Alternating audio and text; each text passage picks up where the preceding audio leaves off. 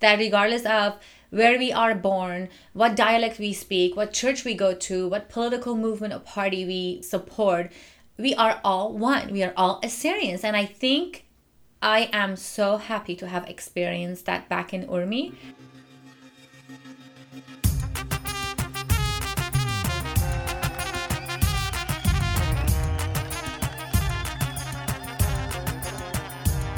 Welcome, everyone, to episode 53 of the Assyrian Podcast. My name is Edessa, and on this episode, I had the opportunity to sit down with the founder of Shamiram Media, Miriam Shamalta. I've known Miriam for years since my time in San Jose, California, which is where she resides, but it was fun getting to know her on a more personal level. She is arguably one of the most known Assyrian media personalities of our time, given her breadth of involvement with Assyrian media.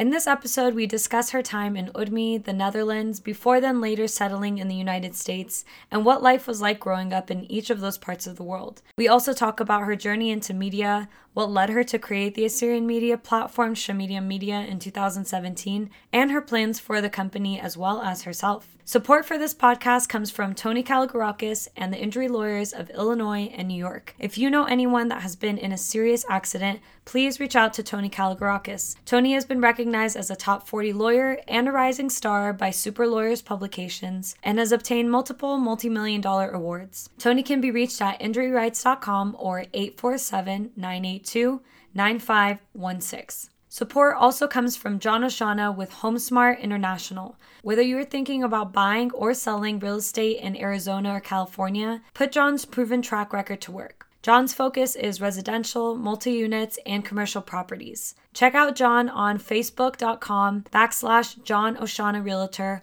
or Instagram at john.oshana. That's O U S H A N A Oshana. Contact him at 209 968 9519. And without further ado, here is Miriam Shamalta.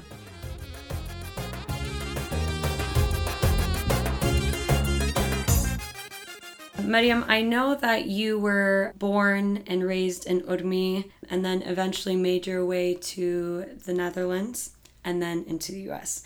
To go back to the beginning, we hear about Urmi all the time. And so to be able to have somebody who was born and raised there, could you paint a picture about what Urmi is like for someone like myself who has never visited but has heard so many wonderful things? Uh, this is a great question because honestly, as I've traveled a lot, I've seen a lot of countries, a lot of cities, but Urmi remains the most beautiful city in the world for me.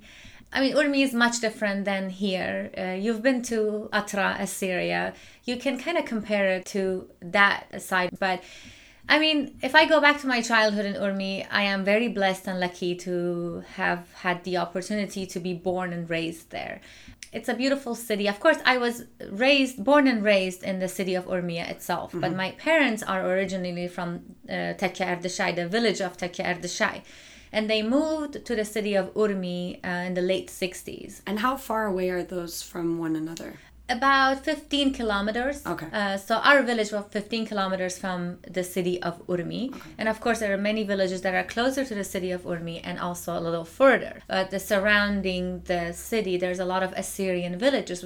They were all there were more Assyrians in these villages uh, previously, of course, but you know there have been a lot of atrocities, etc., and a lot of people uh, fled the country. So they, unfortunately, these villages are a lot of them are empty, or only a couple of people living in there right now. So if I go back in city of Urmi, I went to school to a Catholic Assyrian school, uh, also named Mariam. All Assyrian girls, of course, there were girls' school in the Islamic Republic of Iran. All Assyrian girls, all Assyrian teachers until high school actually, and I started from kindergarten. Actually, I still have some friends after 30 something years that I went to kindergarten with them back in Urmi, and they live now in San Jose, and we still celebrate birthdays. We still celebrate friendships with them. How special! That is very, very special. How is the setup like in terms of schools in Urmi, and how hands on or hands off was the government when it came to setting up like religious based schools or schools for Assyrians? I was born after the revolution. I can only speak about after the revolution. We had schools set up for Assyrians, one for girls, one for boys, mm-hmm. and we, of course, we got to learn the curriculum that everybody else was learning in the other schools. At the same time, we had the freedom of getting religious uh, classes and also Assyrian language classes offered once a week. Uh, we went to those classes as well. So, for as long as I remember, the government and the state they cooperated to these schools, and they were just the same as any other school, but all Assyrians, which was amazing actually. And if I go back, I mean, as I mentioned, I was born and raised in the city of Urmi, but we still had my grandparents' home in the village of Tekyerdeshay. And actually, that was my favorite place to be. So, on the weekends, which was Friday in Iran, and in the summer for a couple of weeks, we would go there and stay there. And I would go with my father to his apple orchards and just walk around, eat apples. I mean, I was all about the village life, and I loved being there, and I loved seeing my friends there um, that I really missed. Although I wasn't born there, but for some reason I was so attracted to it. So I'm glad I was able to experience that. What was it like in the village? Was it just acres and acres of land? Were kids able to just like roam freely and were there just fruits and vegetables and plants everywhere? Like this is uh, usually how I hear of it when people talk about their stories of yeah, back back home. So all the villages they had an area where all the homes were, mm-hmm. and also outside the area where the homes were, were, were orchards, and every household owned their own orchards. So that's actually how it was. So, but it was very safe. As a you know young kid with other friends, we would walk outside the area where all the homes were to go pick apples or grapes or to just go play. And we also had an area that i i, I just I, I wish i could go visit one more time. In the middle of our village tekya in this case because tekya and Ardashai are two different villages but they're walking distance from each other. So my parents are originally from tekya but tekya Ardashai actually a combination village let's mm. say. In the middle of the village tekya we had Marsorishu church. And around that area we had a volleyball field and some grass and we would be able to gather there play there. And until late at night in the summer we would just kids be there with i mean my older brothers would be there and my older cousins and you know it, it was just great to be there. What year is this that we're talking? Around? So this is um in the late 80s late 80s, late 80s okay. early 90s yes. So you mentioned that all of this was happening after post revolution yes. Did anything in that Urmia area change after the revolution, or did that still remain relatively untouched territory? From what I remember, that was remained untouched. What changed was that all women had to cover their head and i did too i mean i was five years old when i started going to mm. kindergarten i had to cover my head because at school we all had to do it regardless if you were muslim or not so you have so even to, if it was a school of all Assyrians, aka all Christians, you still had to do it. It was just yes, law. It was the law. Okay. Yes, it was the law. And what I remember hearing was the name of some of the streets were changed into more of Islamic names, for instance. I mean, people complained about a lot of things, but I couldn't relate to it because I wasn't there to understand what it, how it was like before. before. Oh, yes. Okay, that's interesting. When I was reading the French magazine that you were recently featured in, the Nineveh magazine, you were mentioning that you got involved in the Assyrian community there at a young age. So, how old were you?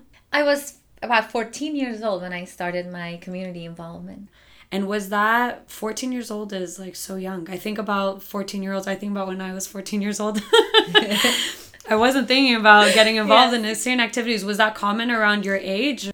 Actually, it was not common okay. at all. I mean, I uh, was pretty mature for my age, and I started having this interest. Now, years later, I understand why. Because honestly, I believe that God chooses us for His callings and he was preparing me for what I was going to do later. So I believe that our life is planned, and God knew that I was going to leave the country, that I was going to come to the Netherlands, I was going to come to United States. So perhaps God wanted me to experience my community work back in Urmi before I would leave there. So this was not common. I don't remember any of my classmates that were my age were involved there, and everybody else was actually older For instance, Rachel Yousefian, the president of mm-hmm. Assyrian American Association of San Jose, she was one of the older girls back then. Not old, I mean, she was probably 18 or 19 years old when I started my involvement. She was one of the active um, youth there, and everybody else was around her age or older. I was the youngest. So you I remember this one. was this was not common, and I think, as I said, I believe that God was actually choosing me to do something later, and also I am very very thankful that my parents would support this. My mom would take me there, drop me off. Of course, my mom wasn't driving. We would go with a taxi. She would drop me off. She would never say no, you can't go. Or I mean, that that was big for me. That was a huge support in whatever I was doing back then. Did you grow up in a Umtanai household? Yes and no. My my mom, my mother is very Umtaneta. My father, of course, the family setup is different in Iran. Uh, my dad was working all the time outside the house, and my mother was with us, raising us. She was not working as per- perhaps at that time 99% of mothers were stay at home moms.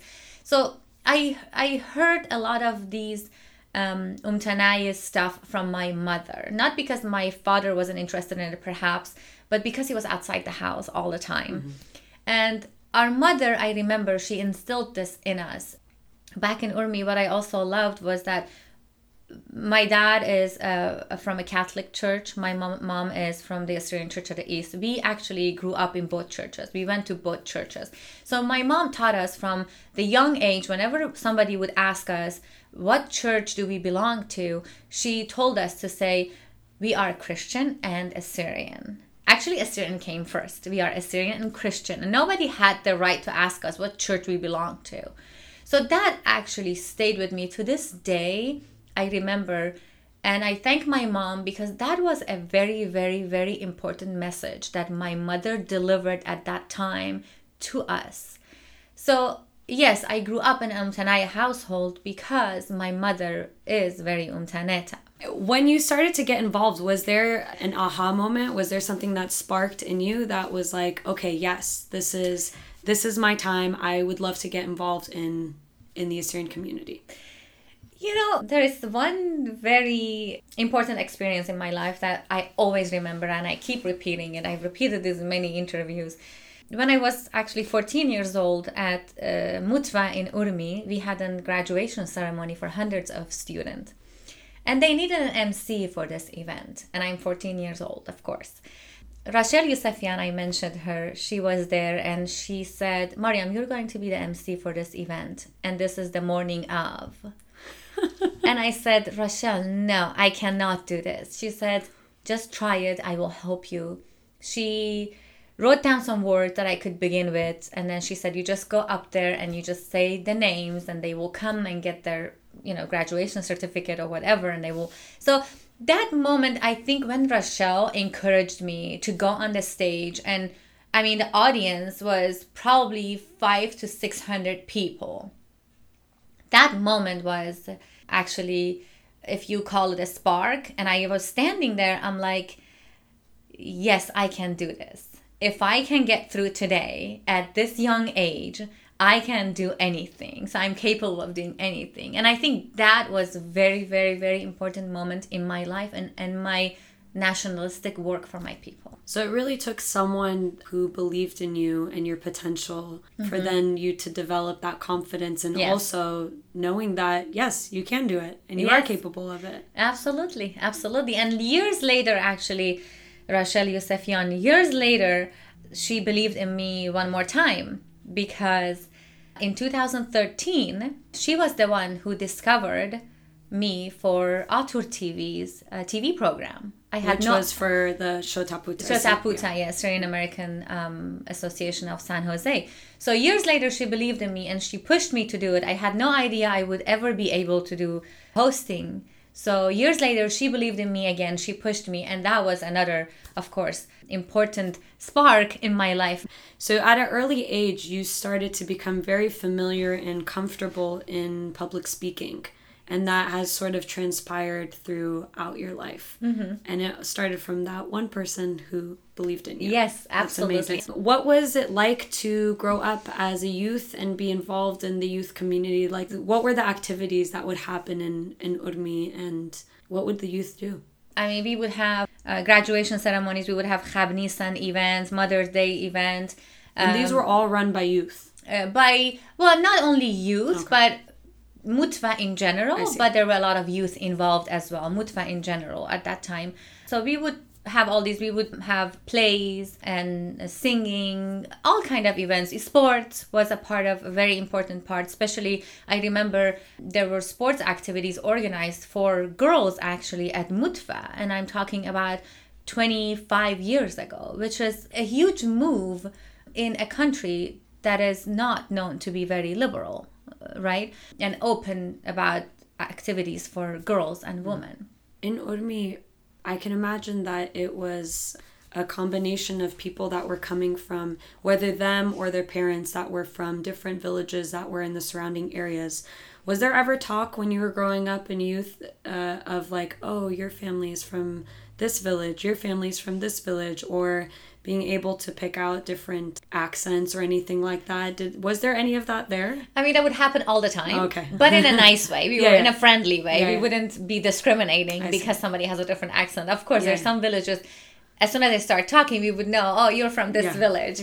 Or, I mean, like our village has a different accent too, for instance. I mean, yes, we had that growing up. But the, the beauty of it was that we were all one regardless and that so it wasn't to out anybody it was just no. to show that there's diversity in this but we're all Assyrian absolutely and that is I think that has been so important because to this day, to this day, Edessa, I try to practice this.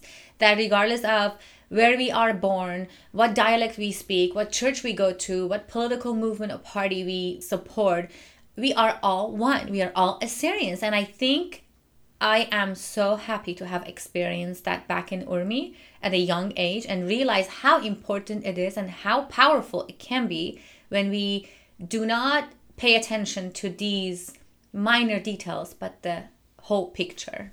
Amen. That's it. And then you're done. No, I'm just kidding.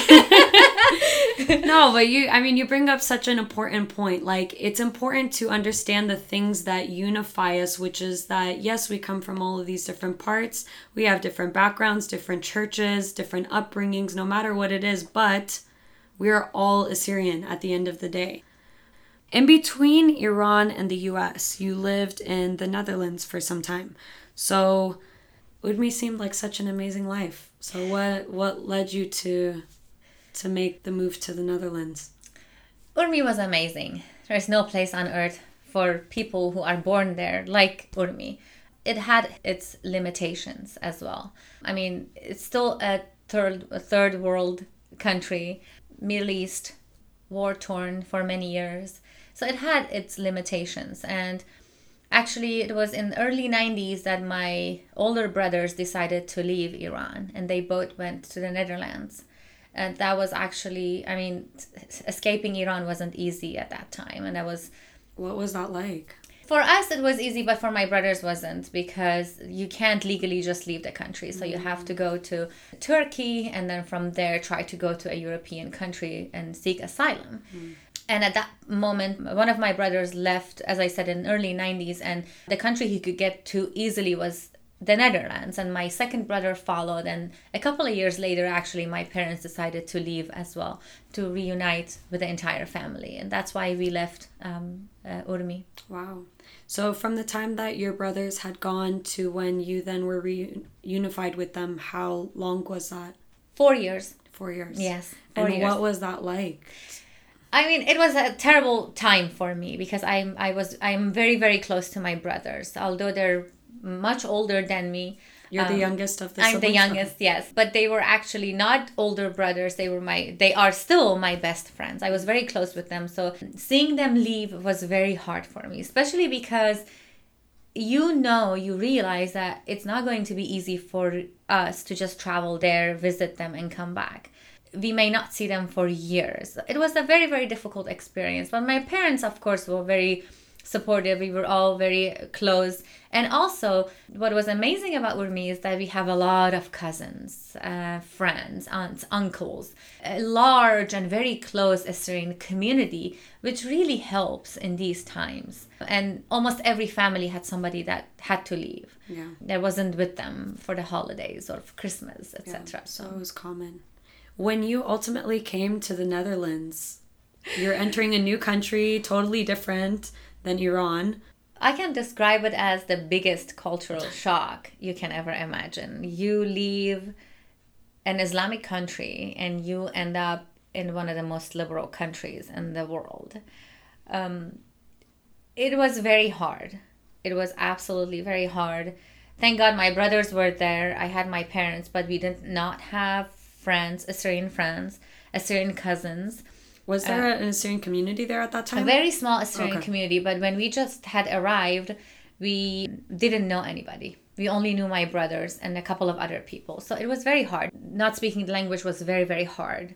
I spoke a little bit of English, but my parents did not speak the language at all, not even English. Were then, there times that you or anybody in the family was like, we should go back? You know, there has been a lot of times that my, my father wanted us to go back, mm. but then he would say, well, our whole family is not together. Mm. We should just stay. We mm. should stay. We shouldn't go back. I know it's hard, but if we go back, uh, my sons are going to be here and a part of family back home, and it's going to be very hard for us to get out again. So we, we stayed there. And later I realized that I used all the opportunities that that country offered me to become actually a better person. So it was and hard. What were some of those opportunities? They took very good care of us. We were refugees in the Netherlands. Um, they took very good care of us. I went to school there. I had actually I finished high school there, and then I started studying in the university. People are very very friendly. Mm. Uh, they, I mean, the Netherlands, most European countries, they pay for your school and they pay you to go to school. I remember I was 18 years old and I really wanted to start. I wanted to be independent. I wanted to make my own money. I wanted to start working, and I told my parents and my brothers. They were all shocked they were like, no, no, no, you're not working. How much money are you going to be making per week? We are going to pay you double that mm. amount and we don't want you to go to work. That's a very common Assyrian thing. Exactly, exactly. So I went to McDonald's. I applied for the job. I did the interview and I got accepted. And I came home. I told my parents, I got accepted. I am starting to work.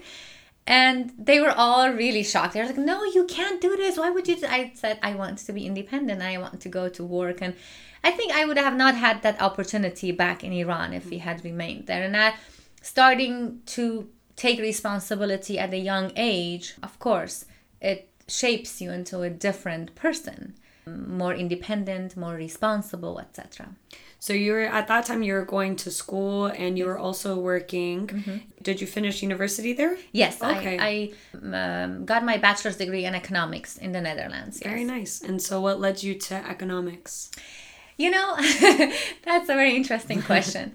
of course, it was very hard for me to go to high school in the Netherlands because the Dutch language is one of the most difficult languages yeah, in the world. I can imagine. So, and of course, the first year and a half, we did not have, um, let's say, um, the the permit to stay in the country. So we didn't know if we were going to be able to stay or we had to leave. So we were living in these refugee camps in different cities throughout that entire year and a half but I was going to language classes. I was taking language classes. And for as long as you are not actually accepted to stay in that country, you couldn't go to high school mm. or to university. Um, so it's just this limbo time. Yes, exactly. But thank God we we we heard that we could stay there after a year and a half and then I did a test. I started high school and I had my dictionary with me all the time. All the time. It was so hard to go through high school and I was older. I was probably, when I finished high school, I was 20 years old mm. uh, because I started later. Uh, I mean, I had a break of a couple yeah. of years in the Netherlands. And in high school, the best subject in Dutch language for me was economics. Mm. And I became so interested in this topic. I loved it and I had the highest score always. And of course, my parents are like, you have to become a doctor or a lawyer. There's no other way. Economics muila. Economics muila. and um, I had to take certain subjects in school, of course, to be able to go to med school or to become a lawyer later. And I, at some point, I decided to drop those subjects and take more economics. So I would prepare to study economics. And I remember my mom she was like she flipped on me she's like no you cannot do that you are very smart you have to become a doctor or a lawyer no you cannot go study economics i said mom i really love economics and i want to study economics. This is my best subject and even my teachers are telling me i should continue mm-hmm. this path. It wasn't easy to get through that but finally i convinced them that economics was my thing so numbers. Yeah numbers. Uh, i know. I think yeah for people that appreciate in numbers they always say that numbers won't won't do you wrong. Like there's always an answer Yes, and everything no matter what absolutely, so. absolutely. How many languages do you speak now? So you're in the netherlands. At that time before you went there did you only know uh, you knew assyrian and farsi? Farsi and Turkish. And Turkish, Because okay. Urmi is in Azerbaijan area, which everybody speaks Turkish. And then Dutch and English. I speak five languages. Wow. I mean, I know in the US they encourage people to at least be able to learn two languages, English and then they they teach whatever, you know, languages mm-hmm. are as an option in in high school, but five languages is very impressive. Thank you. Something about being able to see you on TV, whether it was through Atur TV, through AMB, through Shamiram Media, is being on TV isn't easy. Like we were talking about it earlier, the thing with podcasts is you're only focused on voice and tone. But TV, you have to think about so many things. You have to think about the backdrop, you have to think about appearance, you have to think about body language, what you're wearing, and then also what you're saying, your delivery, your tone, all of that. So does that come easy? I know that you're saying that at 14 you you started to get practice in the public speaking realm. It looks easy on TV. Is it easy? Now it is. Okay. Now it is. But it wasn't in the beginning, obviously. I mean, I started five years ago, 2013, November, five years ago. It wasn't this easy. I, I would pay more attention to detail, or what I'm wearing, or how do I look, or how do I sit.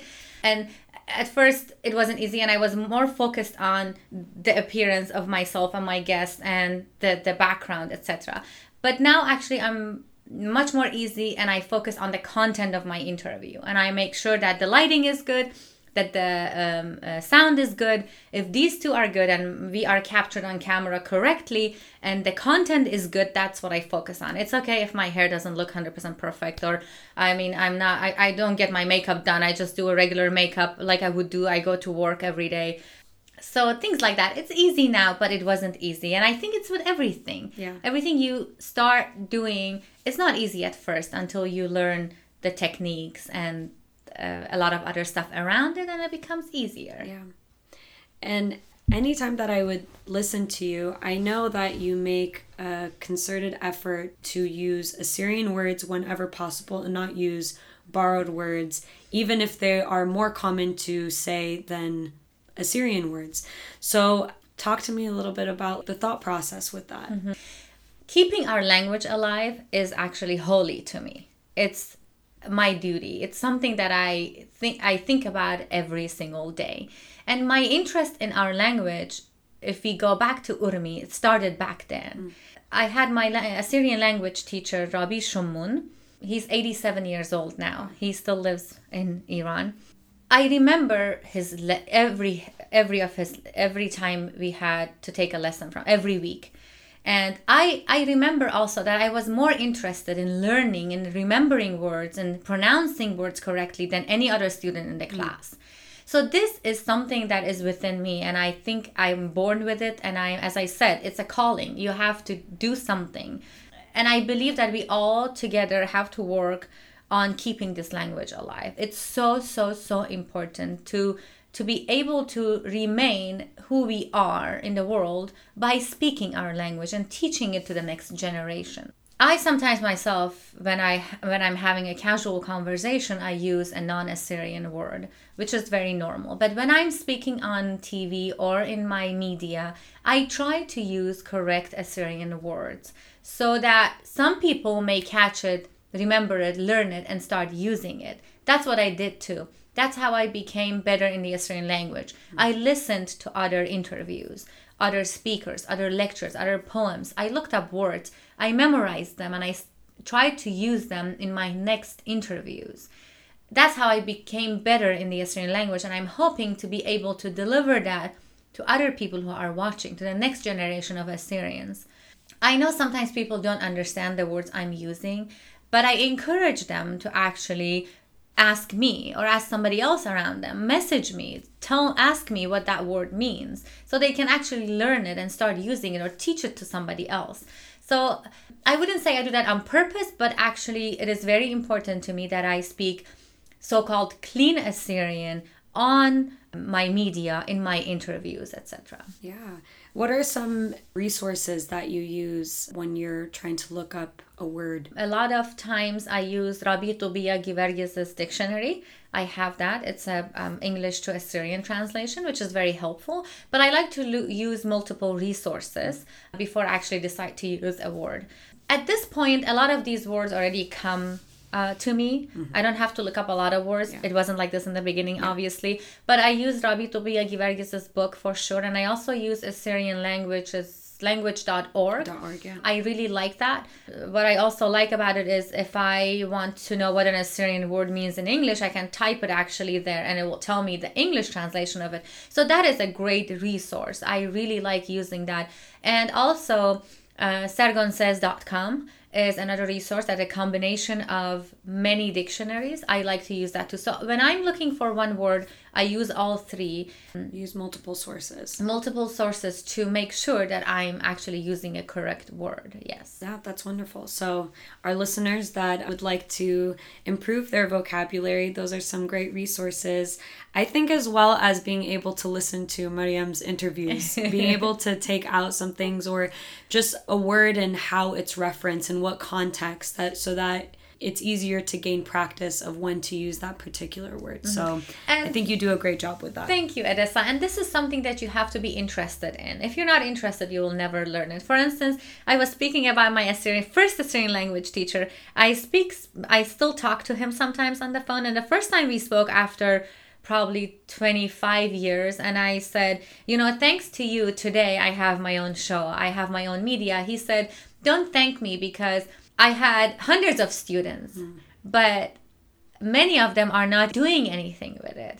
So that means that we have to be interested in the language to be able to actually learn it. And we all have to become interested because it's a gift from our ancestors and it's a holy language. Yeah. Yeah. I think that's such a tough thing that we're dealing with nowadays is a lot of people, especially those that are born in mm. the diaspora, outside of the Middle East, outside of these like really deep concentrations of Assyrians, that Assyrian is being spoken as a second language as opposed to first. And sometimes when people are so far removed from it, it's hard to convey why it is so important, but it is a unique piece of who we are. And I have respect for whoever doesn't speak the language for any reason. I mean, there are many reasons that people don't speak it, don't understand it anymore. And I must say that not speaking the Assyrian language for any reason, if you're born here 40, 50 years ago, or your family weren't speaking it, or you were living in an area where there's no other Assyrians, that doesn't make you a less Umtanai or Umtaneta. We have amazing uh, activists, nationalists that don't speak the language fluently, but they're doing amazing stuff for our community and for, for our land. But as you men- mentioned, it is a, an important part of our identity. So if we can keep it alive, it is just amazing. Right. And I mean, I think the argument can be made too that we're not asking anyone to go from zero vocabulary to a thousand in a day. But I think as the years go by, there's more and more resources. There are Assyrian classes, there are Assyrian classes online now. So mm-hmm. there are opportunities for people if they would like to learn it that they are there. So You've mentioned a few of them, and, and yeah, we have virtual Assyrian language classes, for instance, now offered by Rabbi Nina Belamasu. Yeah. I mean, that's great. You can join whenever you want, yeah. and they are paid classes. But if you can't afford it, you don't even have to pay. I mean, that's an amazing resource for somebody who wants to learn the language. And I actually know some people that take that are taking those classes and they are fluent in the Assyrian language. They just want to refresh their yeah. their uh, knowledge. Yeah. I know that language, speaking our language, language preservation is very important to you. It's, it's very evident. And um, you make a point of it with all of the shows that you have that it's in our language. At the same time, I've seen recently that there's been English subtitles. So I can imagine that's been at the request of people who wanted to to be able to understand. So talk to me a little about have you gotten requests from people and how did that ultimately lead you to to want to expand it and include that in the videos? Yes. We received many requests, especially because Shamiram Media is actually focused on the new generation of Assyrians, and many of them do not speak the language fluently, do not understand our show. So I received a lot of requests from different people to add subtitles to our shows. And actually, I sat down and thought about it, and I was like, this is an amazing idea. If we can make it happen, it would be great. Of course, it's it's very difficult with the limited resources and the limited uh, financial resources that Shamiram Media has to be able to subtitle every single video. But fortunately, I have found some amazing people that are working for Shamiram Media right now and translating and subtitling these videos. But yes, we received many requests, and actually, I was very happy that people were requesting this. That, that means that they are actually very interested in watching them regardless if they speak the language they don't understand it 100% and also this offers them an opportunity to learn the language yes. so when they read and they hear a word they can go back to the subtitle and say oh this is what it means so i'm going to start using it so that is one way of shamiram media uh, in helping to preserve the language. It's true, yeah. I remember my mom would say, like, before she came to the US, that she learned some English because of movies that she would watch that would be in yes. English. And so I think being able to see these Assyrian videos and then even more being able to see the subtitles and what they mean in English then is able to help a person improve their vocabulary. Absolutely. 2017 comes and you create Shamiram Media. So, walk us through how an idea became a reality. Prior to that, you were involved with Atur TV and then A and B. And then what led you to ultimately decide that you want to have this media outlet and it's going to be called Shamiram Media? As you mentioned, I was uh, I was doing TV shows and also working for an Assyrian TV station up to September 2017 when I made a career change and I started working for a high tech company. So I had to take a break from media. A couple of weeks later, actually, I was sitting down and thinking about okay, what can I do? I mean, I honestly, Edessa, believe that my media work is my contribution to my community, my umtanaya work towards my community. And and I was thinking about what can I do now? Because I'm not going to sit and do nothing just because I made this career change. So I thought about continuing my show Khalid at Tayuta on my own in my own time whenever I had time not on a weekly basis you know my own resources if possible. So that came up in me to continue the show and I mean, also, I got a lot of feedback from a lot of people that did not see me on TV or on social media for a long time. Why did you stop your show? Why aren't you doing your show? So that's when I decided to continue Kheld at Tayuta. And then of course, if I wanted to continue Khelda Tayuta on my own, I had to establish an entity that would own the copyrights to Khelda Tayuta. And everything just came from God. Honestly, I prayed and I said, you know what, God, show me the right way to do this. And one day I was sitting and talking to my friend Gloria Maseko. Actually, she's a very um, successful Australian entrepreneur and a businesswoman. And I said, Gloria, you know, I need to actually, I want to continue my show and I need to establish an entity that will own the copyrights to my show. And I really want to establish something actually. I don't know what to do. And she said, well, you know, why don't you just establish an LLC, a company, and, you know, you could do more things in this company. I was sitting there having lunch and I said, oh my god this is a great idea. And because Khalid at Tayuta is going to be the first show in this um, LLC we could actually name it after one of the um, strongest Assyrian women in the history Shamiram. And then the media later was decided whatever. I mean I went back and forth on the name for a couple of weeks so that's actually how the idea of Shamiram Media started. And after I established it in November 2017, I actually thought, why don't I just expand it? Do more things in this media. The more media we have, the better each of us are doing something different. We are not competing yeah. with each other. We are doing our own work, and people can choose who they're watching or who they're not watching. I decided to actually expand our programming and do more things, more interviews, not just held at Tayuta, and later came Agyariate, and of course i started working with other people some other people from different countries australia atra uh, chicago arizona los angeles started doing shows for shamiram media. That's how actually we expanded our programming. And i think our most successful show was Agariata actually that started in 2018 so that's actually how the idea of Shamiram Media came along. And I did have some fundamental values with establishing Shamiram Media that I, I will keep that in mind every single time I'm delivering a program is that I want it to be open to all. As I mentioned, we are all the same. We are all Assyrian. We may have different dialects, born in different countries. It does not matter for Shamiram Media. We are all one. Second is that I want to be able to actually offer a platform for this new generation of Assyrians in diaspora, which are actually vanishing, which we are actually losing. That's why I call it a new generation of Assyrian media focused on our youth. And I think about it every day with delivering the programs. How can I attract them to our media? Of course, as I mentioned, my resources are limited, but I'm not planning on doing something big.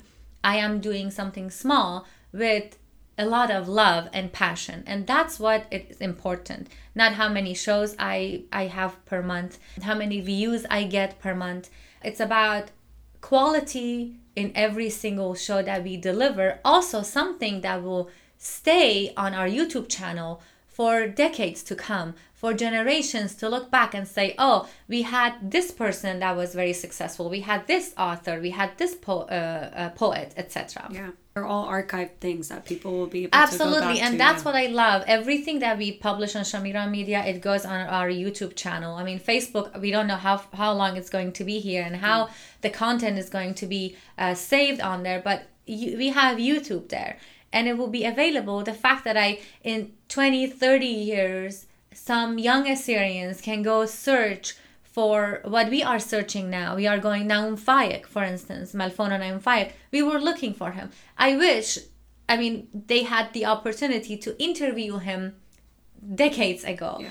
But now we do have that opportunity. Yeah. Now we can actually archive are amazing Assyrian men and women for future generations. When you went from that idea to actually deciding to create a, a company around this, were you scared? Well, I was not scared, but I knew it was not going to be easy mm. because in everything you start, within our community or outside the community, everywhere, you will have people who will love you and people who will hate you.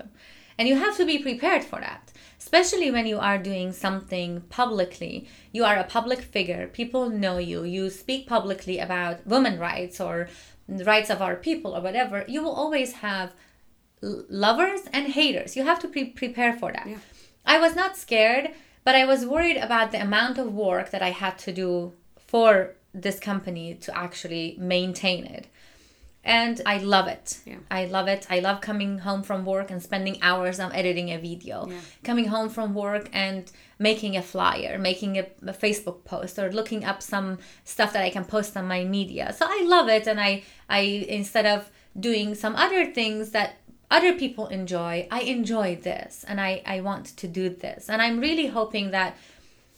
To make it more sustainable, to make it stronger, I am hoping that more people will come and join Shamiram Media and will do interviews or help us in any way they can possibly can because maybe this is their way of giving back to the community and Shamiram Media is open to all of them. That's good to know. Mm-hmm, absolutely. Anybody if he hears us and they want to be a part of Shamiram Media, I would love to hear from them. I mean, we have currently which actually really encourages me I was able to actually hire two young Assyrians that are fluent in Assyrian, fluent in English. One of them recently graduated from a university in uh, Nohadra.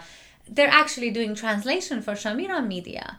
And my goal with Shamiram Media is to empower Assyrians. This is my motto empowering Assyrians. When I am able to use the money that I get from my sponsors and have somebody in Assyria do the translation and subtitles for me, and I pay them for their work, that is empowering Assyrians. That's the biggest reward I can get out of this work is I offer them a job with my limited resources.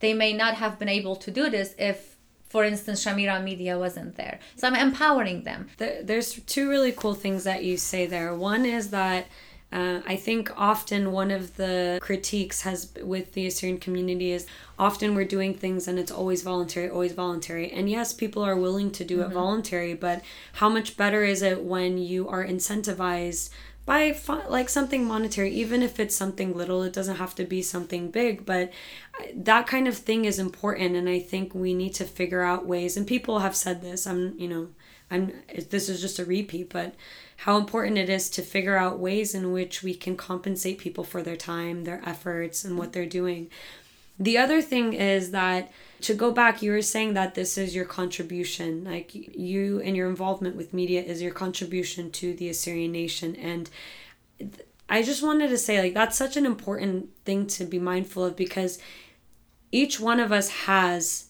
talents that we can then contribute to our nation. I think sometimes when things like ISIS happens, when when invasions of Iraq have happened, when so many different things have happened in our history, we look to ourselves and we look at ourselves of this like ho- sense of hopelessness of I want to do something, I don't know what to do. But I think it's important to take that step back and be like, let me look at what I have in me and what am I able to deliver and what contribution am I able to deliver to the nation. And so I think it's so important that you've been able to realize that even if you took that short break to be like, okay, I know my purpose and I know that this is what I can do to mm-hmm. positively contribute to mm-hmm. the nation. So, mm-hmm. mm-hmm. and it takes a lot of I mean, it's a big commitment to volunteer for an organization. I mean, I volunteer my time to Shamiram Media. Everybody else who is involved, most of the people, I try to con- some somehow compensate them so I can hold them accountable for the project first. Yeah. Second, to encourage them to do more. Third, to empower them actually financially to be able to even just a small amount to do something for themselves with that money. To feel the same way I started working at McDonald's when I was 18 years old and I felt independent and financially secure for some reason, I want to give that back to other people within my community. And it's a huge commitment that we make. I volunteer per week, maybe five to seven hours, maybe sometimes 10 to 15 hours when there is Chab Nisan coming, Christmas coming, I need to prepare a show. It's a huge commitment, and you have to take a step back and say, What can I do? How much time can I commit? Even if it's just half an hour, even if it's just an hour. For instance, right now, I'm looking for a volunteer. I'll be posting it on social media. Looking for a volunteer that will help Shamiram Media an hour per week to uh, manage our mailing list. Hmm. I am sure there's a lot of people out there that will be able to do that their contribution may look very small, but when we are able to actually distribute videos to hundreds of people with one hour work per week, maybe even less, we are actually delivering a huge contribution to this community. Yeah, very true. So any listener absolutely listening Join and us. is interested in doing that, it seems like there's a lot of different ways to be able to get involved with you should they be interested in in doing so. Absolutely. What is it like to take it from a business to actually going and interviewing people and all of that? Like what's behind the scene? What is stuff that people don't see on the screen? what people don't see, it's it's I mean I talk to my guests. I go meet my guests in person if possible. I ask for their biographies. I study their biography. I prepare the questions, send the questions to them. So this all is a lot of preparation. I sometimes drive to Turlock or whatever to go meet them before I interview them. So that drive, the gas, everything. I mean, it's it's it's a dedication. I mean, right? It's it's something very small, but I do that, and people may not see that and also arranging an interview everybody is busy. People live in different cities. I mean there's not that many people that are, are left here that i can interview or in central valley. So sometimes i have to fly to los angeles to do that. I fly a couple of times a year to chicago. I take off from work. Sometimes i'm paid time off to be able to do that. So th- those are things and then i have to fly and sometimes i mean the financial contribution of the sponsor is not enough and i have to you know buy my ticket out of my own pocket and things like that. I mean, luckily I go in Chicago and stay with my friend Marina Benjamin. That is very helpful, so I don't have to spend a lot of money on accommodation. Yeah. Uh, those are things that people don't see. And also, uh, when we deliver half an hour interview, we spend about three to four hours on driving to the location, setting up, interviewing, tearing down, driving back to the house and then we spend about eight to 10 hours on importing footages, synchronizing them, editing them. So there goes a lot of work goes into half an hour interview. It's not just we record and we air. So these things people sometimes don't see and also i mean social media you have to keep it active all the time i mean i have to spend about half an hour a day on making new posts, doing things like that. And I could spend that on going out to dinner, going, uh, spending time with family, doing other things, going to the gym, reading a book. But I choose chose to spend that at Shamiram Media, and I I think it's it's good for people to understand not only what I do for Shamiram Media, but everybody else who is involved and any other organization like yourself, for instance. So it is important for everybody to realize that when we are working for a certain Assyrian organization, we are actually putting a lot of effort into it, regardless if it seems like that or not. Mm-hmm. Everybody is working very hard, very, very hard. And I think people need to start realizing that. And not only realizing that, but also realizing that everybody out there needs help we can't rely on a couple of individuals within our community on doing all the work. Our organizations need people.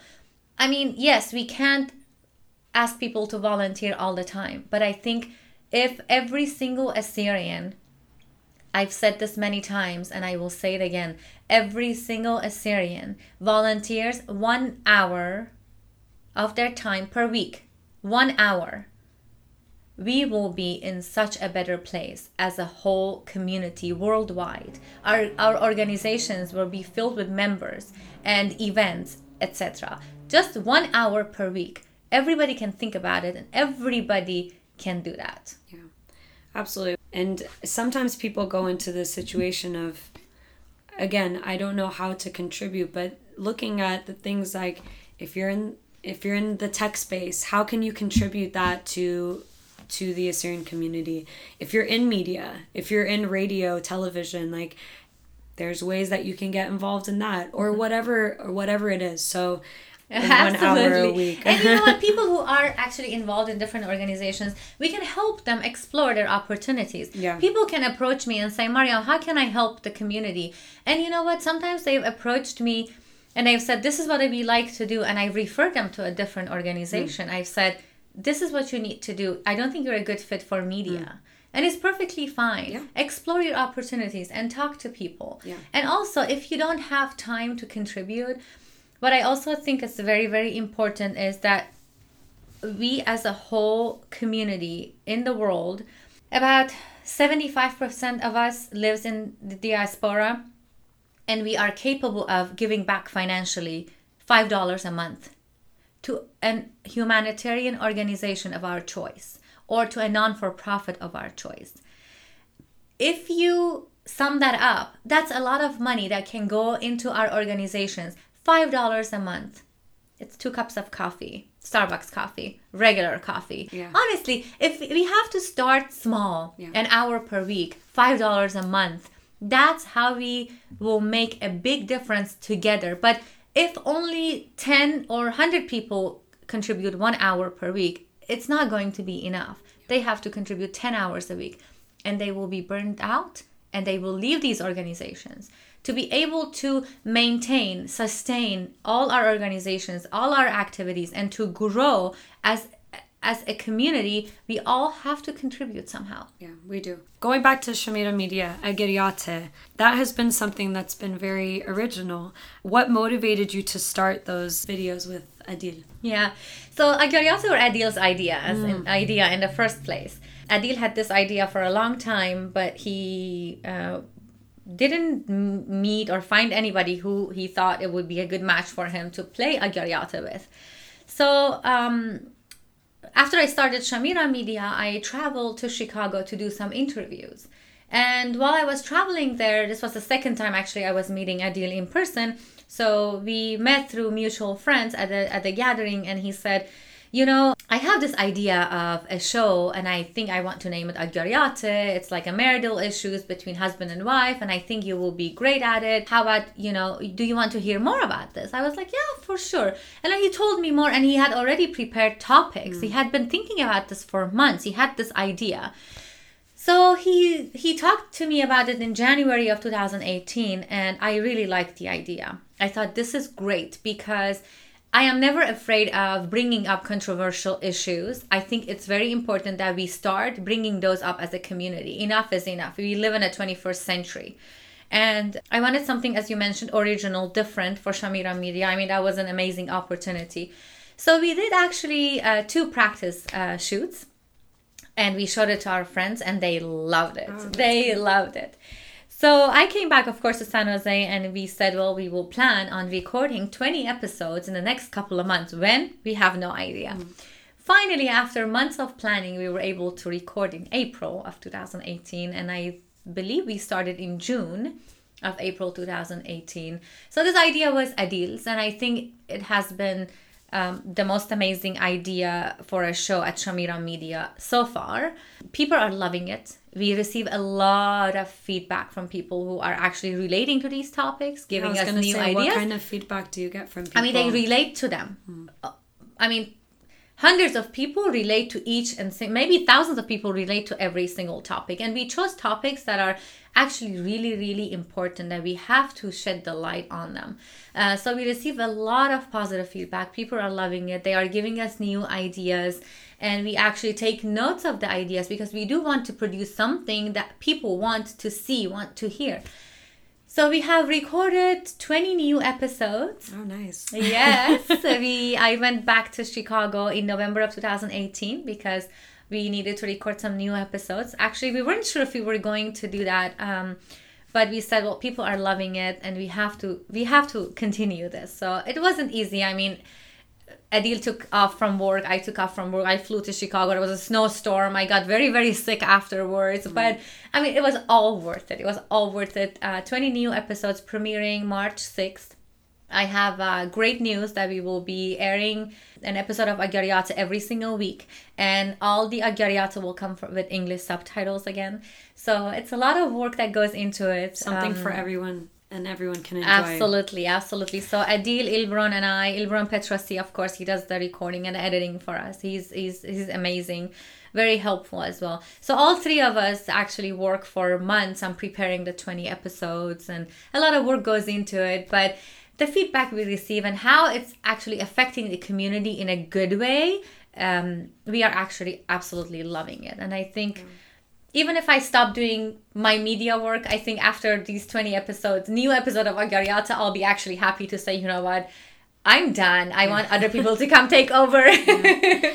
Well, you two have such great chemistry. You both have such great acting skills and I would love to see Agariate extended in, into even bigger shows, like how so many people watch the Turkish TV shows and everything. I would love to see an extension of this to something like that. But of course, it requires a lot of work. A lot of work and a lot of financial, yeah. big financial resources to yeah. do that. And I, I mean, I never say never. You never know. We yeah. might be able to do that. You never know.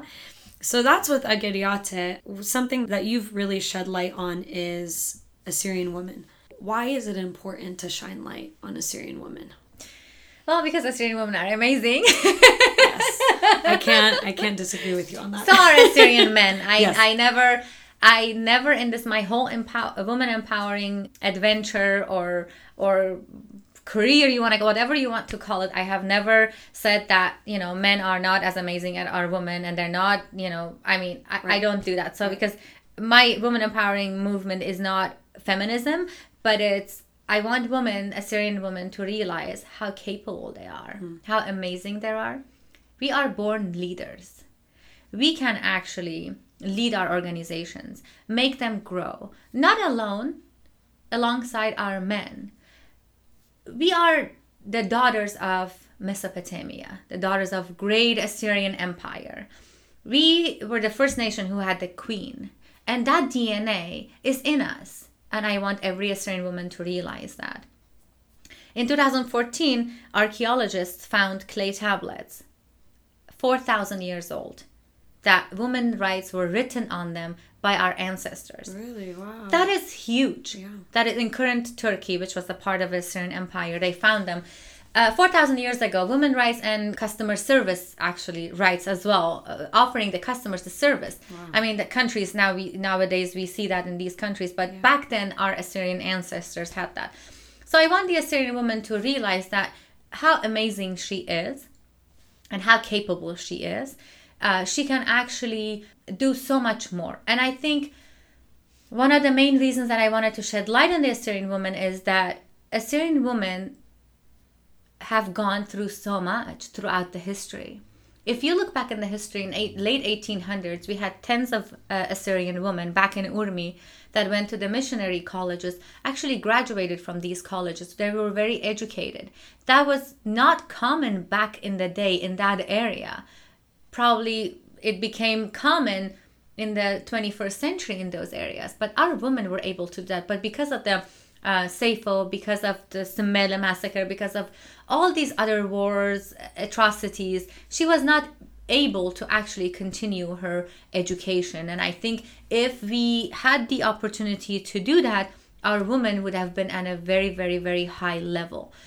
My other reason is I want people to get to know accomplished, strong, educated Assyrian women. I want them to encourage the next generation of Assyrian women to perhaps use them as an example to do what they have done to become successful as well. I want every single woman that I, I interview in my show to be an example for at least one other woman. And that's enough for me. That's enough for me. And it has been more than that. So many people have connected with these women, have asked for their mentorship, have asked for their advice.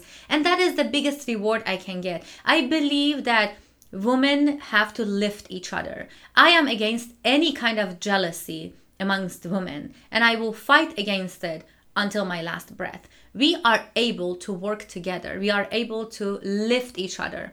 There is a nice saying they say a flower does not look at the flower next to it, it just blooms. Mm. And that is very true. We all can bloom in, in our own way. We can all become successful in our own way.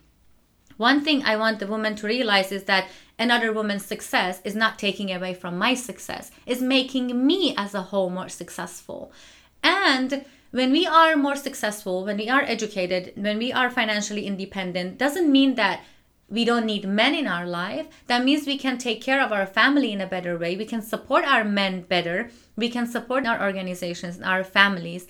Everywhere you can think of when a woman is stronger, more educated. I mean, I'm not saying that education is everything. Sometimes a woman a woman who stays home with her children, raises them into good people, is a very strong woman and is a very accomplished woman. A mother, I mean, per se, is a very accomplished woman. If you can raise kids and raise a family, you are an accomplished woman. I want not, I don't want to take that away from stay-at-home moms or women who have not had the opportunity to go to school because they had to take care of their family. Every single woman is strong, is accomplished, is beautiful in her own way. When she realizes that, she is capable of doing anything. My motto with a certain Feminine Power Show was every Assyrian woman has the power to change the future of our Assyrian nation. Woo. I'm I'm ready to take on the world. wow, and that's a very powerful message, but I think that you try to convey that every single time that you would interview somebody. So that definitely comes out. Who in media and doesn't have to be a woman per se, but who in media, Assyrian or not, is your biggest influence or someone that you look up to? Uh, I certainly look up to Oprah Winfrey. Okay. Yeah. And what about her?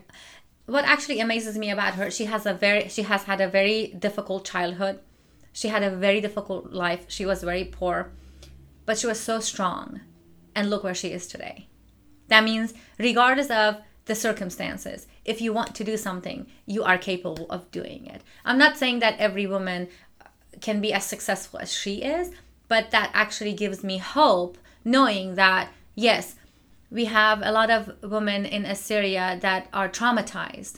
we have a lot of mothers that have lost their children.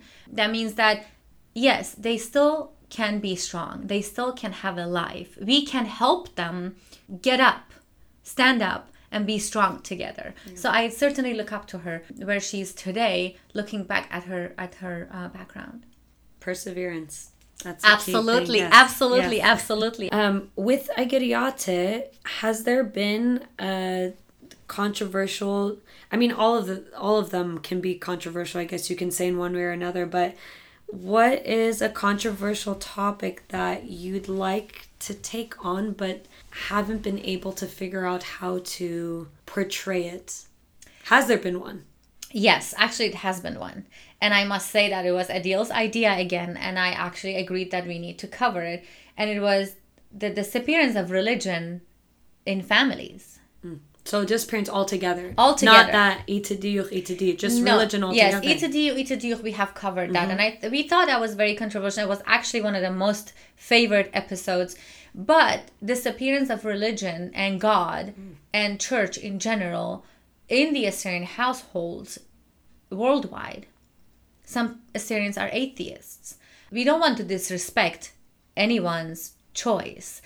Uh, therefore, we thought about it, but we did not know how to cover it mm. to be respectful to everybody's choice. So, mm. therefore, we have left it out for now, but it is something that we really want to talk about because we see that happening in yeah. our community. Yeah that's a it's an important topic and i again i think you're doing something rather than hiding away from these controversial things is addressing them and it is very much the reality that people are living this so rather than trying to be hush hush about these things i think people resonate and they might not even reach out to you and say hey i resonate but i'm sure that a lot of times they're feeling it inside of oh my gosh yes yes this absolutely. is so true mm-hmm, yeah. Mm-hmm.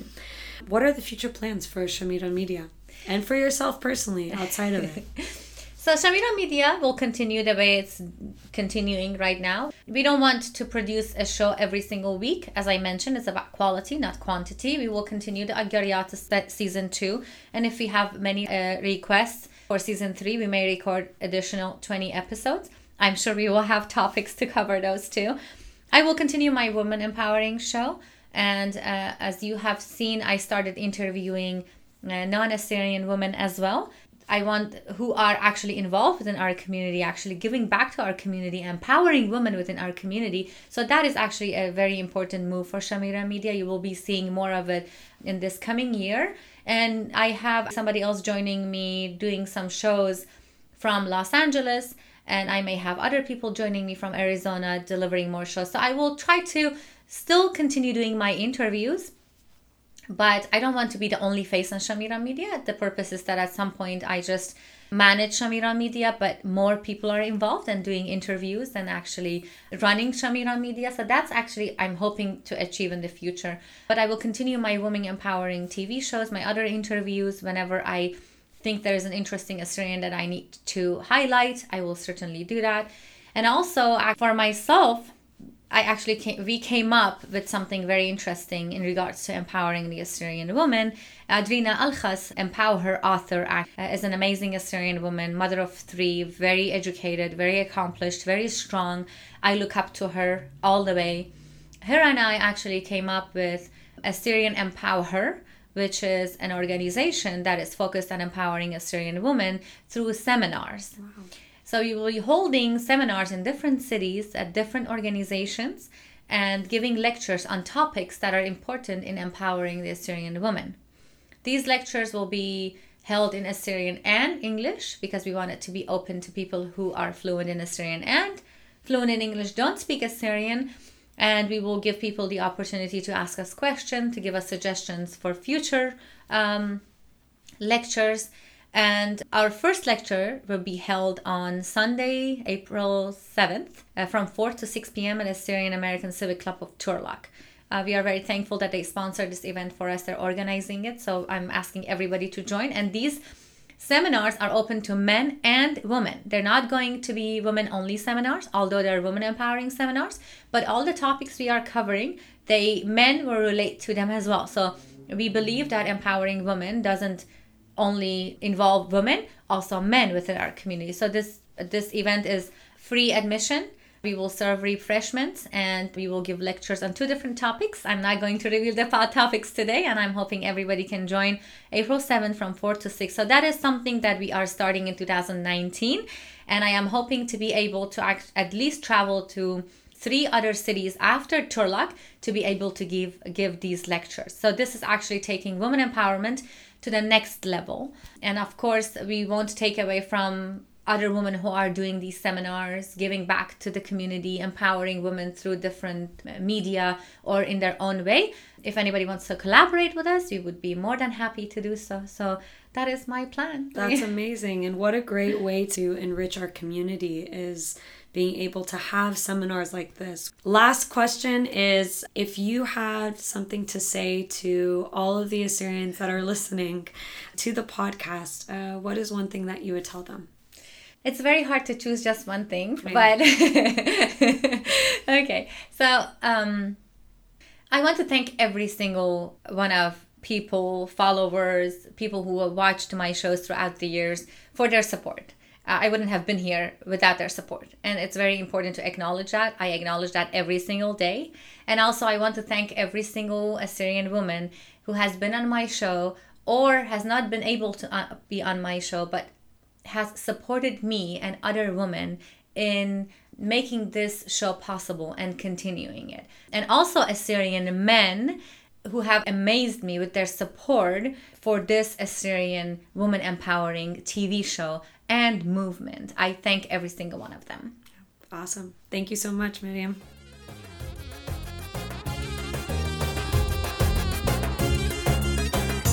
Thank you for listening. If you made it this far and love what we're doing, hit the subscribe button from wherever you're listening to this and help us spread the word about the Assyrian podcast by sharing this loud and proud to your circle. Until next week, stay cool.